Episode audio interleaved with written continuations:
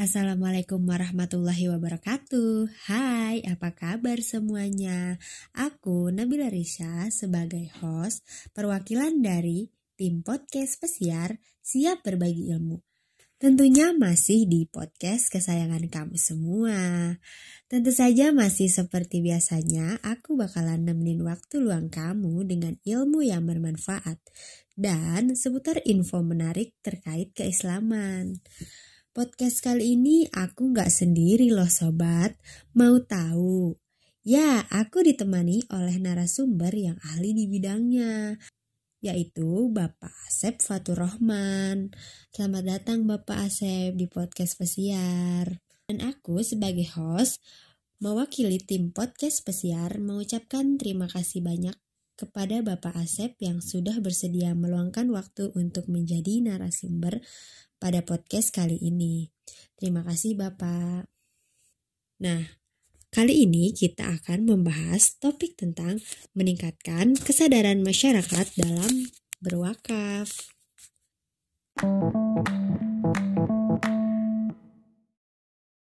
Baiklah teman-teman, sebelum kita berbincang dengan narasumber kita, saya akan membacakan CV beliau terlebih dahulu.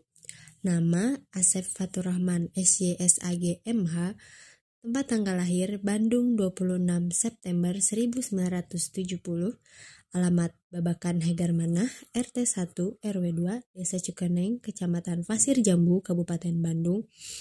Jabatan Penghulu Muda Pendidikan SDN Ciwidey 1 Bandung SMP Perkapen MAN Cijarah Jurusan Fisika YIN Sunan Gunung Jati Bandung Fakultas Syariah UIN Sunan Gunung Jati Bandung, Prodi Ilmu Hukum, lalu pengalaman organisasi HMI Komfak Syariah, YIN Sunan Gunung Jati Bandung, Ketua DMI Kecamatan Pasir Jambu 2005, Ketua Bidang Organisasi MUI Kecamatan Pasir Jambu, Diklat, 1 Manajemen Keuangan Syariah Pinbuk Jabar, Agribisnis Pemuda Pelopor 2008, CPNS Balai Diklat 2002, Prajapnas LAN 2002, Teknis Fungsional Penghulu Balai Diklat 2013, Penghulu Pertama Balai Diklat 2013, Pelatihan Pendampingan Sasaran Deradikalisasi BNPT 2013,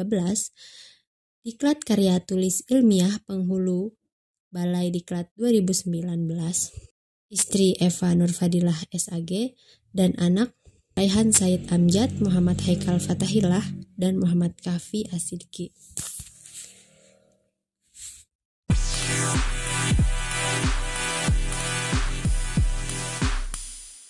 Ya, bismillahirrahmanirrahim. Assalamualaikum warahmatullahi wabarakatuh. Waalaikumsalam Selamat, selamat datang kepada Bapak Asep Fatur Rahman di podcast Pesiar Penyuluh Bersiniar. Saya uh, sebagai host perwakilan tim podcast Bersiniar uh, ingin menyampaikan banyak terima kasih yang sebesar-besarnya kepada Bapak Asep Fatur Rahman yang telah meluangkan waktunya untuk uh, memberikan materi pada sore hari ini di podcast kami. Terima kasih ya Bapak. Ya. Ya, langsung saja uh, untuk mempersingkat waktu ya Bapak. Ya. Uh, kita langsung pada pembicaraan inti kita. Uh, pada tema kita kali ini adalah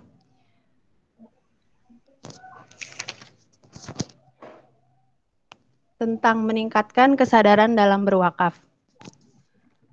Uh, jadi katanya salah satu amalan yang tak putus kendati yang melakukannya sudah meninggal, adalah ibadah wakaf. Apakah betul seperti itu, Bapak? Iya. Sebagaimana dilansir dalam sebuah hadis itu yang sudah masur ya, sudah dipahami, banyak dikenal sebenarnya. Jadi Rasulullah mengatakan bahwa ida matabnu adam in amaluhu. Jadi apabila manusia meninggal dunia, maka terputuslah seluruh amal ila min salasin. Di antaranya adalah sodakoh jariah. Sodakoh jariah dengan wakaf. Nah, kemudian oh. wakaf, uh, kemudian orang tinggal sekarang membedakan apa itu wakaf, apa itu hibah gitu ya. Nah, kalau wakaf itu pemberian harta oleh wakif, yaitu orang yang mewakafkan, ya, uh, kepada nadir, orang yang mengelola. Kalau hadiah itu hibah, itu bisa dihadiahkan, diberikan pada siapa pun tanpa ada syarat rukun. Kalau wakaf itu terikat dengan syarat rukun, gitu kan? Di antaranya wakaf itu di antaranya harus ada wakaf, benda wakaf, kemudian ada wakif yang mewakafkan, kemudian nazir yang mengolah wakaf dan saksi. Bahkan di dalam kompilasi hukum Islam buku 3 kalau tak salah bab 1 pasal 215 itu uh, ada beberapa ketentuan yaitu wakaf itu harus diikrarkan di depan pejabat PPAIW. PPAIW itu pejabat pembuat akta ikrar wakaf. Biasanya itu kepala KUA. Dan itu ditunjuk langsung oleh menteri. Setiap KUA, kepala KUA langsung rangkap jabatan menjadi PPAIW atau pejabat pembuat akta ikrar wakaf. Begitu. Silakan, silakan. Gimana yang harus kita hmm. bicarakan? Oh, jadi seperti itu ya. Jadi uh, spesifiknya wakaf itu berarti sesuatu uh, sesuatu yang kita eh dia itu beda bukan hibah gitu ya Pak ya. Berbeda dengan hibah. Dia tidak sama. Kalau hibah kan pemberian eh uh, hadiah, pemberian hadiah. Ya. ya. Lalu uh, saya ingin bertanya Pak, bagaimana sih Pak caranya kita itu untuk berwakaf? Hmm, ya. Cara berwakaf itu sekarang supaya formal sebenarnya kalau sejak konteks konteks di dalam kitab-kitab yang klasik itu ketika seseorang mengatakan bahwa saya wakafkan benda ini maka sejak saat itu benda tersebut bukan miliknya lagi. Itu udah menjadi hak Allah menjadi hak masyarakat semua umat Islam. Misalkan ini depan tanah yang di depan rumah itu saya wakafkan untuk wakaf untuk jalan misalkan. Siapa pun sejak saat itu itu menjadi hak umat. Siapa pun yang lewat itu hak mereka itu seperti itu. Tapi untuk kita sekarang tertibnya adalah kita mendatangi KUA. Nanti di sana ada petugas wakaf. Saya dulu pernah mungkin 8 tahun yang lalu lah, lebih mungkin. Jadi mungkin mohon maaf bila sangat terbatas nih ingatannya.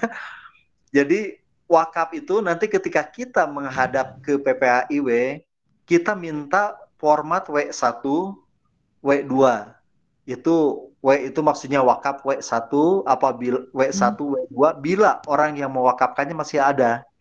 Nah, bila orang yang mewakafkan misalkan zaman dulu itu neneknya atau kakeknya yang sudah meninggal ingin dibuatkan surat eh, AIW-nya akta ikrar wakafnya, maka itu mintakan format eh, F F1 W1A dan W2A gitu ya, pakai A gitu ya apabila orangnya sudah hmm. meninggal. Nah, di sana nanti tinggal kita membawa dokumen apa yang akan kita wakafkan. Misalkan tanah itu harus dibawa dengan surat tanahnya. Apabila tanah hmm. itu merupakan bagian dari tanah wakaf dari tanah milik kita yang diwakafkan sebagian, maka itu harus dibawa dulu ke kelurahan, di split namanya, dipisahkan dari sertifikat milik kita, dipisahkan dulu. Setelah itu diserahkan ke KUA. Apalagi hmm. yang ditanyakan? Prosedurnya. Oh, berarti uh-huh. Oh, berarti prosedurnya itu tertib ya, Pak. Maksudnya uh, banyak yang harus diserahkan, ada surat tanah, surat tanah dan sebagiannya. Ya. Nah, kemudian nanti itu ada juga fotokopi KTP orang yang mewakafkan atau wakif kemudian nadir. Nadir itu orang yang mengelola wakaf. Nah, orang hmm. yang mengelola wakaf itu paling sedikit itu ditentukan oleh undang-undang tiga orang, sebanyak-banyaknya 10 orang. Ya, nah nadir juga ada dua macam. Ada yang perorangan, misalkan ini saya wakafkan pada bapak atau pada ibu atau pada siapa saja itu perorangan. Ada juga diwakafkan pada organisasi, itu artinya wakafnya berbadan hukum. Itu harus sudah mempunyai hmm. uh, akta notaris misalkan yayasan, itu anu, akta notarisnya harus sudah ada. Jadi tinggal kita memwakafkan itu wakaf yang mana nanti PPAIW akan menanyakan ini akan diwakafkannya pribadi atau badan hukum. Nah, seandainya badan hukum, lengkapilah akta notarisnya di bawah dengan susunan organisasi kepengurusannya. Nah, apabila badan cukup dia sendiri uh, dengan orang yang akan menjadi nadir yang akan mengelola wakaf tersebut. Daftar dulu. Hmm.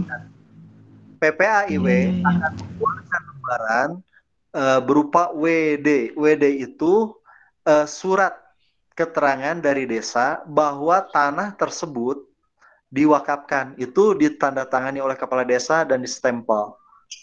Itu harus dilampirkan juga. Oh, oh iya. Alangkah iya apabila seseorang akan mewakafkan tanah wakaf atau apa pun itu, itu dinyat, dilembarkan pula lembaran keterangan hasil musyawarah keluarga bahwa semua keluarga biasanya kan harta yang diwakafkan baik tanah atau apa pun itu biasanya ahli warisnya juga ada. Nah, itu mereka semua ahli waris mengetahui dan menyetujui di atas materi tanda tangan. Hmm. Hasil musyawarah persetujuan dan uh, mengetahuinya harus dilampirkan juga. Oh. Silakan. Berarti kalau dalam wakaf itu tidak boleh gitu ya uh, mengambil keputusan sendiri. Jadi harus kita berdasarkan musyawarah keluarga, uh, ada persetujuan dari pihak yang bersangkutan. Seperti itu betul ya Pak ya? Iya, yeah, iya. Yeah. Oh. Uh, kemudian uh, uh, pertanyaan selanjutnya itu yang ya. jadi landasan ber, berwakaf itu apa ya Pak? Dan oh. kenapa kita itu dianjurkan sebagai umat Islam untuk berwakaf? Iya iya. Wakaf itu kalau kita sebagai umat Islam di dalam fikih itu uh, landasannya Quran dan Sunnah. Ini kayaknya harus buka-buka dulu. Mohon maaf. Oh, Pak sambil mengingat-mengingat. Bapak sudah ahli dalam bidang perwakafan ya Pak? Bukan ahli, tapi pernah mempelajari pelajaran itu dulu 20 tahun yang lalu ya, 23 tahun yang lalu mungkin pernah kuliah. Dan hukumnya adalah Quran surat Al Imran ayat 92. Oh, ya. Rajim lang tanalu birra hatta tunfiqu mimma tuhibbun wa tunfiqu min syai'in fa innallaha bihi alim. Tidak sampai kepada kebajikan yang sempurna. Itu ada yang mengartikan albirro itu surga atau jannah. Jadi kamu sekali-kali tidak akan sampai kepada surga sebelum kamu menafkahkan sebagian harta yang kamu cintai. Dan apa saja yang kamu nafkahkan, maka sesungguhnya Allah mengetahuinya. Jadi itu dasarnya Al-Quran. Jadi umat Islam itu tahapannya di dalam Quran surat Al-Baqarah itu kan disebut uh, di situ Zalikal kitabul la raiba fihi hudal lil muttaqin. Muttaqin itu alladina alladina yu'minuna bil ghaib. Pertama beriman pada Allah wa yuqimuna shalah wa mimma rozaknahum yunfikun dan mereka menginfakkan. Jadi tahapannya harus seperti itu. Jadi kalau orang belum ada dasar iman, belum melaksanakan sholat, uh, mereka jangan dulu diajak bicara tentang wakaf. Nah itu mereka akan akan menolak gitu ya, susah masuknya. Hmm. Tapi bila mereka telah beriman pada Allah, kemudian telah melaksanakan sholat, nah barulah kita ajak infak berupa wakaf. Mungkin tahapannya seperti itu. Kemudian uh, pemikirannya juga harus dijelaskan, harus mindsetnya diarahkan dulu bahwa harta di dalam Islam itu bukanlah tujuan. Harta di dalam Islam itu hanyalah alat. Jadi bagaimana caranya kita memperoleh ridhonya Allah dengan cara yaitu tadi mengeluarkan harta yang kita cintai. Seperti itulah. Jadi sekali lagi ditegaskan bahwa harta bukan tujuan, tetapi harta adalah alat untuk menggapai ridhonya Allah. Nah, masalahnya bagaimana katanya orangnya tidak mempunyai harta gitu kan untuk mencapai ridhonya Allah banyak cara gitu kan. Di antaranya ya dengan banyak berzikir, kalau istri melayani suami dengan baik, kalau ya hal-hal yang seperti itu asal diniatkan ridho karena Allah, mungkin itulah tujuan-tujuannya untuk mencapai ridhonya Allah. Tapi khusus dalam hal harta itu diusahakan, diusahakan diarahkan wakaf. Mengapa diarahkan wakaf? Karena wakaf itu adalah benda atau harta atau sesuatu yang bisa diambil manfaatnya untuk semua umat Islam. Jadi siapa pun bisa menggunakan manfaat. Apalagi kalau jalan, misalkan dimanfaatkan untuk jalan, orang non muslim pun boleh menggunakan manfaat dari jalan tersebut. Dan selama itu manfaat wakaf masih digunakan, masih dirasakan oleh umat Islam, uh, oleh siapa pun, maka pahalanya mengalir walaupun orangnya telah meninggal. Makanya, Masya Allah. Jadi orang yang cerdas itu orang yang seperti itu, orang yang punya harta dan hartanya dibawa mati, ya gitu. Jadi jangan salah paham, jangan ber, lagi berkata bahwa harta itu tidak dibawa mati, itu salah. Harta itu harus dibawa mati dengan cara bagaimana diwakafkan, ya, disodakokan. Oh. Itu artinya harta kita tidak hilang, tapi dibawa mati akan kita dapatkan nanti. Bahkan ketika umur kita pendek itu akan jadi panjang selama harta wakaf masih bermanfaat walaupun sudah ribuan tahun kita meninggal ya tetap saja mengalir. Itulah orang-orang yang cerdas itu seperti. Iya. Alhamdulillah berarti uh, kita harus mengubah mindset orang-orang Betul. Lebih dahulu ya, baru mereka bisa mengerti apa itu wakaf dan mereka ya. bisa berwakaf dan merasakan uh, nikmatnya nanti jikalau di akhirat kelak. Iya, iya, itu seperti itulah kira-kira. Uh, lalu uh, pertanyaan selanjutnya, Bapak, ya. uh, menurut Bapak ini sejauh apa sih masyarakat tuh mengetahui tentang wakaf nah, atau perwakafan? Iya masyarakat itu hanya biasanya banyak mendengar kata wakaf, tapi mereka tidak paham apa itu wakaf. Itu banyak itu yang seperti itu. Hmm. Sehingga ini di dalam beberapa kasus yang banyak ditemukan di masyarakat, mereka belum bisa membedakan antara wakaf dan hibah. Ya. Nah, jadi ketika mereka memberikan sesuatu tanah atau apa pun itu memberikan pada seseorang tanpa ikrar wakaf, itu kan namanya memberi kalau memberi bagaimana yang diberi mau dimanfaatkan mau dijual itu terserah yang diberi padahal yang mereka hmm. maksudkan hmm. mungkin wakaf itu dari akad yang salah akan akibat hukumnya pun salah makanya hmm. harus ada uh, apa semacam pendidikan untuk masyarakat bahwa bukan hanya sekedar didengar kalimat wakafnya saja tapi harus dijelaskan juga bahwa wakaf itu adalah Wakaf itu kan asal katanya wakaf berhenti. Jadi apabila sesuatu benda atau tanah telah diwakafkan maka berhenti. Berhenti tidak bisa dijual belikan lagi, tidak bisa di uh, ditransaksikan lagi, tidak bisa diwariskan. Itu menjadi hak umat. Nah, sekarang yang paling penting ketika harta sudah diwakafkan, nadirnya ini yang harus profesional jadi jangan sampai nadirnya itu juga tidak bisa menjalankan. Makanya BWI mengeluarkan aturan sekarang eh, nadir itu harus ada eh, aturan aturan yang mengatur tentang nadir yaitu ada perubahan kepengurusan nadir. Biasanya lima tahun sekali. Bagaimana kesepakatan. Bahkan nadir itu pun ada syarat-syaratnya. Nadirnya itu orang yang harus amat selain beragama Islam di bidangnya dan harus amanah dan harus memberikan laporan apabila tanah itu dipergunakan misalkan tanahnya tanah produktif dijadikan lahan pertanian atau peternakan atau perikanan itu harus ada laporannya. Laporannya kepada wakif yang mewakafkan tanah laporannya itu ketika, ketika tiap panen kemudian kepada uh, apa kepala KUA dan kepada BWI Badan Wakaf Indonesia itu saya rasa tiap daerah tiap kabupaten sudah ada BWI-nya sekarang Badan Wakaf Indonesia PB itu sudah dibentuk. Nah itu jadi uh, ketika kita akan mewakafkan, apakah orang yang dipercaya untuk tidak profesional, tidak itu harus dipertimbangkan betul supaya manfaat wakafnya bisa dirasakan sesuai dengan tujuan pemanfaat. Dan di dalam akta ikrar wakaf, di situ juga ada kolom yang harus dicantumkan penggunaan atau peruntukan wakaf.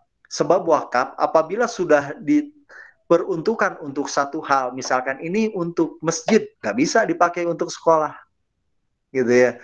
Nah, hmm, ya ya pak. Harus sesuai peruntukan. Makanya di dalam AIW itu dicantumkan ini peruntukannya untuk apa? Kecuali kalau peruntukannya ingin lengkap ya, di sana dicantumkan untuk uh, masjid misalkan atau untuk sekolah dan sarana penunjang ibadah lainnya. Kalimat itu akan bisa dikembangkan nanti untuk pengembangan wakaf. Oke. Okay. Oh, berarti berarti uh, masyarakat ini masih sering tertukar ya Pak ya pe, iya. pemikiran antara wakaf dan pemberian hibah. Nah, Makanya iya. berarti tugas kita se sebagai uh, umat muslim ataupun sebagai penyuluh uh, bisa untuk uh, meluaskan pemikiran mereka tentang wakaf iya. agar tidak salah paham dan salah arti. Betul, harus ada edukasi tentang nah. wakaf. Nah, kemudian oh, di sini juga uh, wakif itu harus yang proaktif, sebab di sini khusus bukan hanya di sini kayaknya di beberapa tempat banyak tanah yang sudah diwakafkan, tapi wakaf tersebut tidak produktif, terlantar. Uh, itu biasanya hmm. karena najirnya tidak mengetahui potensi wakafnya apa gitu kan. Dan nanti itu makanya kita pernah dulu dalam suatu seminar mengusulkan agar diinventarisir wakaf yang ada di daerah tiap-tiap kecamatan itu diinventarisir untuk dipetakan dan dipetakan. Jadi dipetakan dan dipetakan itu maksudnya suatu saat apabila tanah itu ini misalkan dipet, dipet, dipetakan ini untuk pertanian, ini untuk peternakan, ini untuk perikanan, ini untuk industri, ini untuk perdagangan. Jadi sesuai tempat dan lokasi. Nah, bila udah dipetakan seperti itu, kemudian kita petakan ini letaknya di mana, itu bila ada investor yang akan mendanai, kita bisa kerjasama. Ada orang punya modal, hmm. punya tanah lahan, tanah misalkan. Sedangkan ini dekat masjid misalkan pinggir jalan ada tanah wakaf. Nah itu bisa kita bangun kerjasama. Kerjasamanya seperti apa tinggal dibicarakan. Nah itu harus harus gimana ya? Paradigma wakafnya itu memang harus terus berubah. Jadi bukan seperti zaman dulu. Ini untuk masjid-masjid aja, nggak bisa berkembang lagi yang lainnya gitu kan? Nah. Ya berarti na nazirnya itu harus menguasai apa ya dan iya, harus tidak boleh disalahartikan arti wakaf betul. ini. Betul, betul, betul, betul. Supaya tidak salah. Jadi nggak salah kamu. Terus gimana lagi? Iya, iya, iya. Nah, untuk untuk jenis wakaf itu bisa kita keluarkan dalam bentuk apa saja ya, Pak ya? Hmm, wakaf itu sekarang itu banyak sekali jenisnya. Uh, kebetulan saya pun belum begitu paham ya. Selain wakaf harta bergerak dan harta tidak bergerak. Juga sekarang ada di antaranya ada wakaf uang gitu kan. Ada wakaf uh, apa? hasil intelektual, karya intelektual diwakafkan misalkan kita punya uh, apa penemuan atau bisa menciptakan sebuah lagu atau satu apa pun yang bisa ada nilai ekonomisnya dan itu bisa diwakafkan. Nanti manfaat hasil penjualannya itu dimanfaatkan untuk umat itu bisa diwakafkan seperti itu. Atau kita kita punya pohon. Uh, misalkan ini kita punya perkebunan nih perkebunan teh atau perkebunan apa saja kita wakafkan nih saya wakafkan selama sekian tahun nanti hasilnya untuk umat itu bisa. Jadi wakaf itu banyak sekali jenisnya. Ada selain bukan berarti hanya, wakaf ya Ya, ya, berarti wakaf itu tidak hanya tanah ya Pak ya, tanah ya. dan bangunan gitu. Iya, iya. Bisa juga perkebunan, pertanian, perikanan, peternakan, hak cipta juga bisa itu diwakafkan. Misalkan kita mengarang buku. Nah, nanti saya wakafkan nih hasil penjualannya selama itu diproduksi kemudian beredar dan terjual, nanti royaltinya bisa dimanfaatkan untuk umat. Jadi banyak sekali jenisnya wakaf itu. Oh. Berarti wakaf itu uh, yang bermanfaat untuk umat ya Pak ya. Tidak Betul. hanya kan selama ini kita uh, banyak tahu tentang wakaf itu tanah, bangunan, uh, dan lain sebagainya. Jadi yang penting bisa bermanfaat dan bisa menghasilkan ekonomi ya. uh, menjadi lebih baik itu bisa diwakafkan gitu ya Pak ya. Betul, betul, ya. Uh, uh, mungkin Alhamdulillah ya Pak ya, uh, pada kesempatan sore ini sudah cukup jelas tentang wakaf dari pemaparan Bapak Asep Fatur Rahman ini, karena beliau ini adalah ahli di bidangnya. Bukan, bukan ahli, belajar juga sama, masih belajar. bekerja ya bekerja di instansi yang yeah tentang perwakafan seperti itu ya Pak ya. Alhamdulillahirrahmanirrahim ya teman-teman, kita banyak belajar dari Bapak Asep Rahman bahwasannya perwakafan itu tidak hanya tanah dan gedung pada umumnya, tetapi wakaf ini sangat banyak loh teman-teman variasinya dan caranya ternyata tidak sesulit apa yang kita bayangkan. Nah, misal kita menulis buku, hasil dari kita menulis buku ini bisa kita wakafkan. Jadi tidak monoton hanya untuk tanah, gedung, dan hal-hal besar lainnya. Jadi apa pun bisa kita wakafkan asalkan bisa bermanfaat bagi umat ataupun orang lain. Jadi wakaf itu mudah kan teman-teman? Yuk, mari kita tingkatkan niat kita untuk banyak berwakaf. Kita bisa memulainya dari hal-hal kecil saja loh, tidak mesti yang bernilai besar. Asalkan kita niat untuk mencapai ridho Allah dan sesuatu yang kita wakafkan bermanfaat untuk orang lain ataupun orang banyak, insya Allah kita mendapat ganjaran pahala dari Allah Subhanahu wa Ta'ala. Jangan lupa ya, wakaf itu juga sebagai tabungan kita di akhirat nanti loh sobat. Jadi jangan lupa kita memikirkan kesejahteraan akhirat kita sejak ini. Untuk kebaikan kita semua kok sobat. Jadi mari mulai berwakaf ya sobat, jangan sampai lupa. Alhamdulillahirrahmanirrahim, podcast pada episode kali ini sudah berakhir. Aku sebagai host berterima kasih banyak pada narasumber yang sudah membagi ilmunya, dan juga pendengar setiap podcast pesiar yang setia mendengarkan kami. Mohon maaf jika ada kesalahan atau tutur kata yang kurang berkenan di hati. Saya selaku host, mohon pamit undur diri. Wassalamualaikum warahmatullahi wabarakatuh. Sampai jumpa di episode selanjutnya ya. Bye. Wassalamualaikum.